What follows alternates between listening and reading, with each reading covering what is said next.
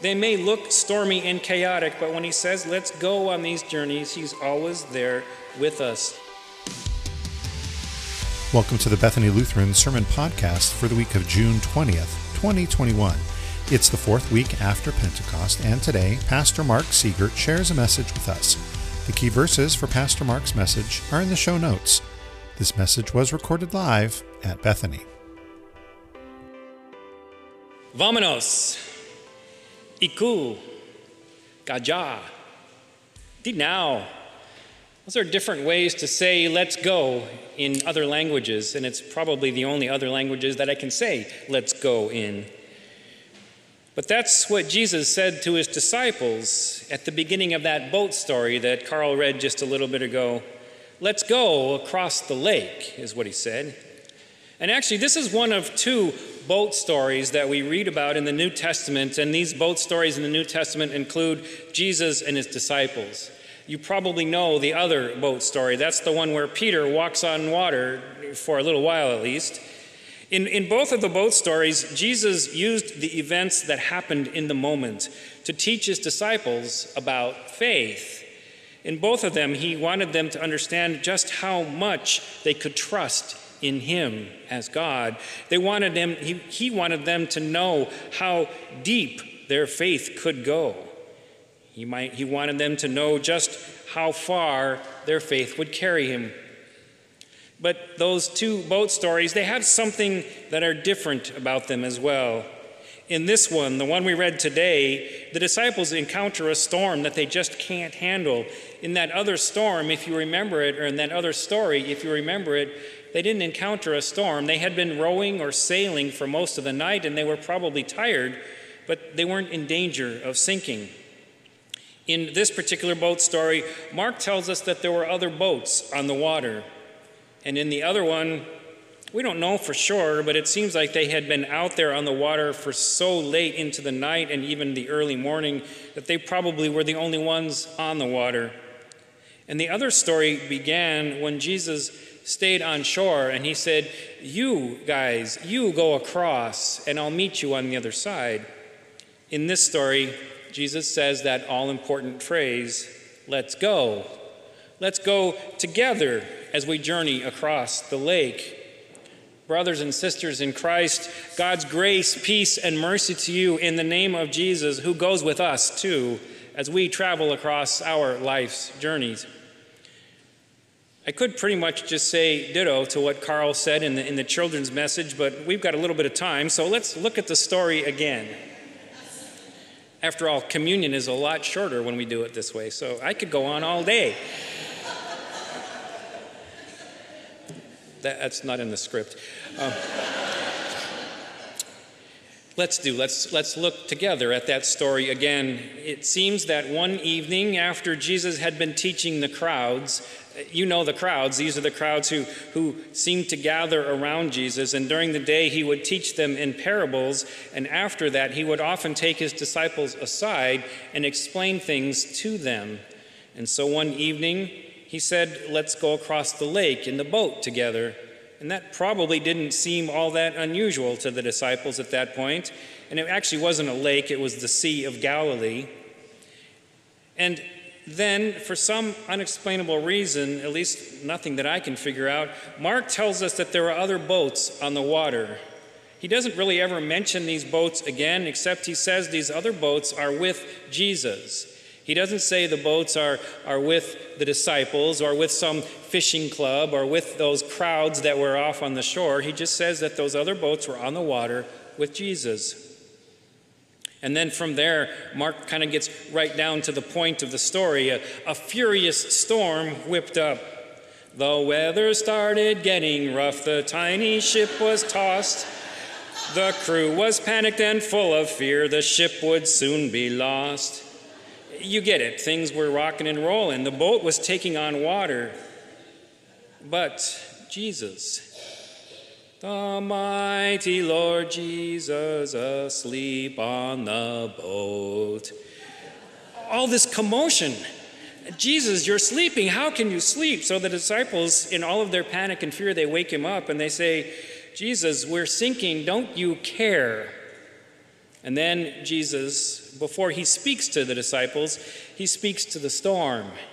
Be still, he says, be perfectly still. And immediately at his words, the storm ceased and the waters became calm. And then Jesus spoke to his disciples. And you can tell he's a little bit disappointed, but I think he's also full of compassion.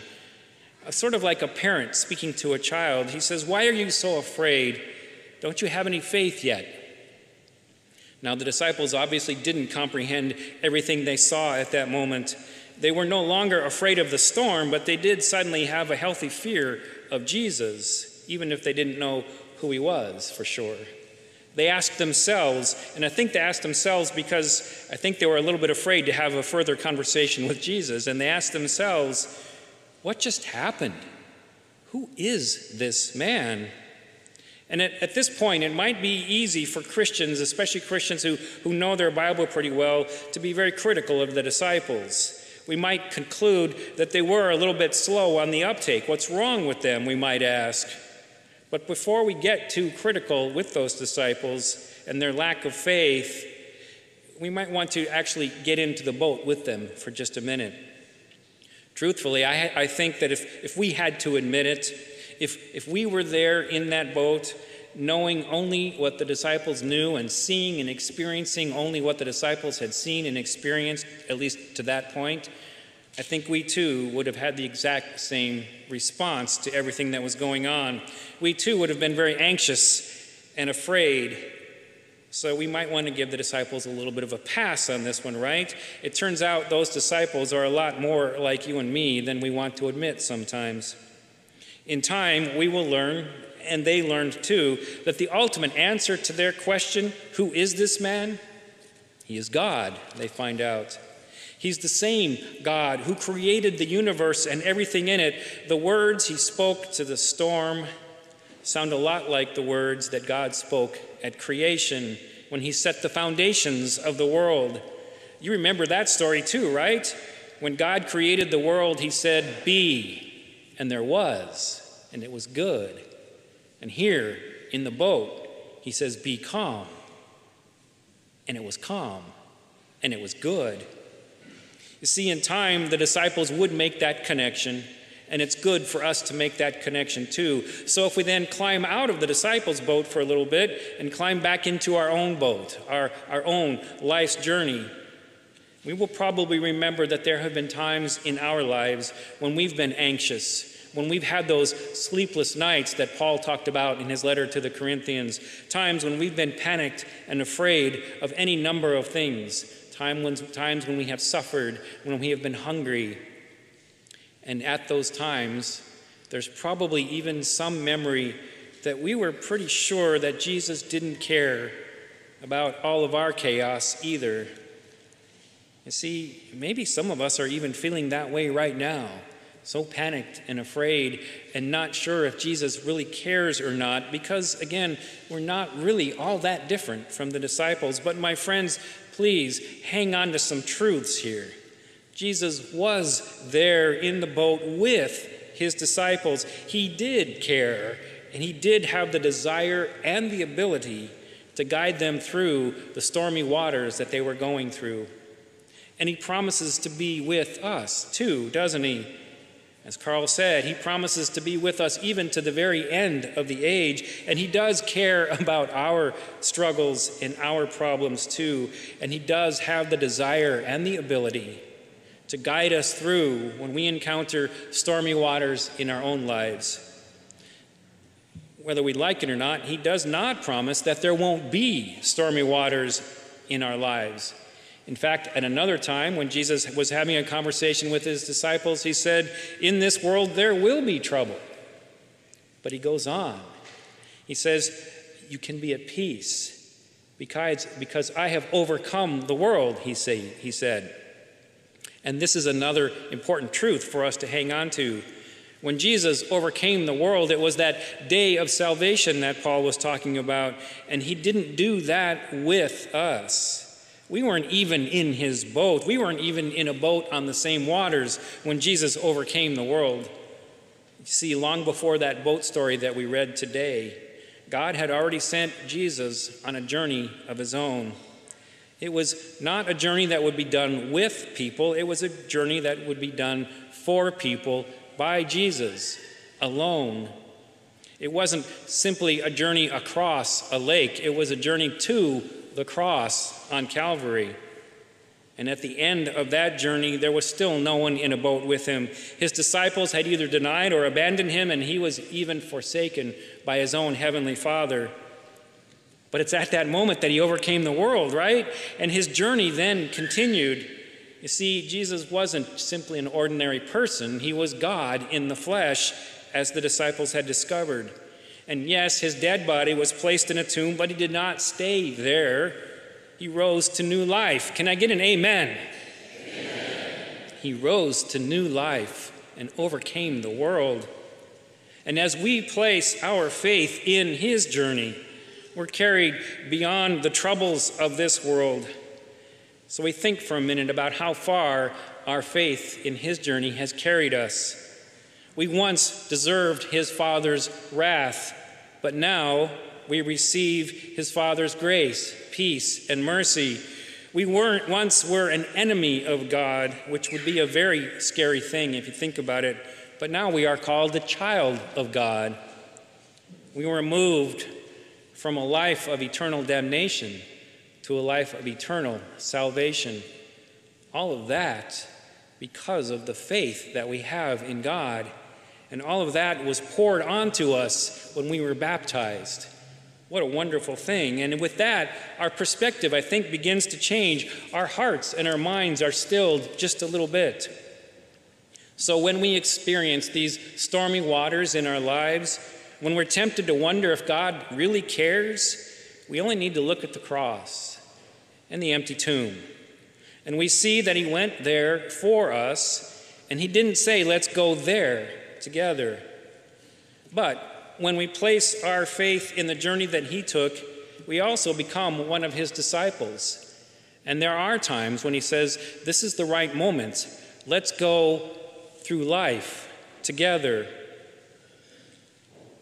And where might He be asking us to go? Is He asking us to go across the Sea of Galilee? Probably not. Is He asking us to go across to our neighbor's house, across the street? He probably is asking us to do that. In fact, I promise you that He is.